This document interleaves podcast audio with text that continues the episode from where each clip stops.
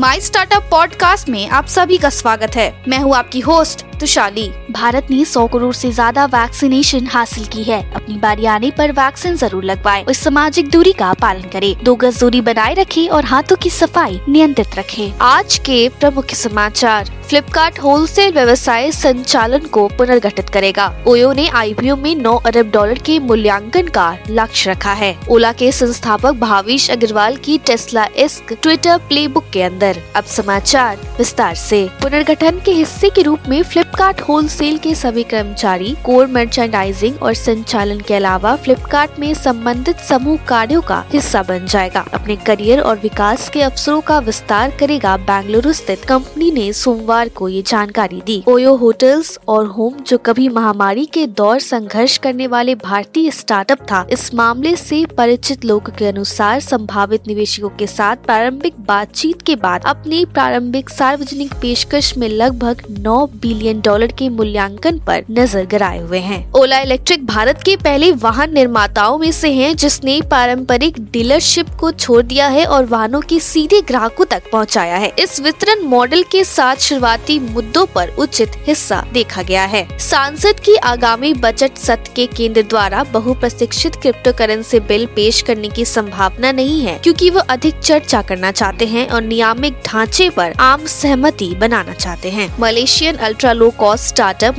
MyAirline को Malaysian aviation commission MAVCOM से air service licence ASL के लिए सशक्त मंजूरी मिली है। नियामक ने इस बात की घोषणा की है। Agritech startup R dot AG ने लशंबक स्थित निवेश फर्म एशिया इम्पैक्ट एस के नेतृत्व में अपने सीरीज़ सी फंडिंग राउंड में 60 मिलियन डॉलर जुटाए हैं। लाइट रॉक इंडिया और कोना कैपिटल जैसे मौजूदा निवेशकों ने भी इस धन उगाही में भाग लिया है। British self driving technology startup Wayve ने मंगलवार को कहा कि उसने वैश्विक स्तर पर अपनी स्वयं ड्राइविंग तकनीक को बढ़ाने और वाणिज्य बड़े भागीदारों के साथ अधिक पायलट परियोजनाओं को लॉन्च करने के लिए निवेशकों से 200 मिलियन डॉलर जुटाए हैं। ई कॉमर्स फर्म फ्लिपकार्ट ने अपने चुनिंदा स्टार्टअप के लिए व्यापक और रेलिवेंट मार्केट अवसरों की पहचान करने के लिए अपने प्रमुख startup accelerator programme Flipkart leap के विकास की घोषणा की। वियतनामी सोशल कॉमर्स प्लेटफॉर्म मेयो ने अपने सीड राउंड की घोषणा के एक साल के भी कम समय में आठ मिलियन डॉलर की सीरीज़ ए जुटाई है। फंडिंग का नेतृत्व जंगल वेंचर्स ने किया था, जिसमें पटामार, कैपिटल और ओलिवर जंगल की भागीदारी शामिल थी। पुणे स्थित रेपो ने छह दिसंबर स्टार्टअप इनोवेशन वीक में राष्ट्रीय स्टार्टअप अवार्ड 2021 में सम्मानित किया गया। 10 से 16 जनवरी के बीच आयोजित पहला स्टार्टअप इंडिया इनोवेशन वीक उद्योग और आंतरिक व्यापार संवर्धन विभाग डीपीआईआईटी द्वारा आयोजित किया गया था। आज के लिए इतना ही। हमारे टीवी चैनल पे 400 से अधिक स्टार्टअप्स और एमएसएमई शो है। जाँच करिए। माई स्टार्टअप टीवी अब गूगल प्लेटफॉर्म पे भी उपलब्ध है। तो आपको हर कदम पे स्टार्टअप्स और एमएसएमई से जुड़े नवीनतम समाचार प्राप्त होंगे। आप हमारे हमारे टीवी चैनल को सब्सक्राइब करके भी हमारा समर्थन कर सकते हैं और घंटी के आइकॉन को दबाना ना भूले। आप हमें को फेसबुक ट्विटर इंस्टाग्राम लिंक पर भी फॉलो कर सकते हैं। या हमारी website W W W dot My Startup TV dot in पे जा सकते हैं। सुनने के लिए धन्यवाद।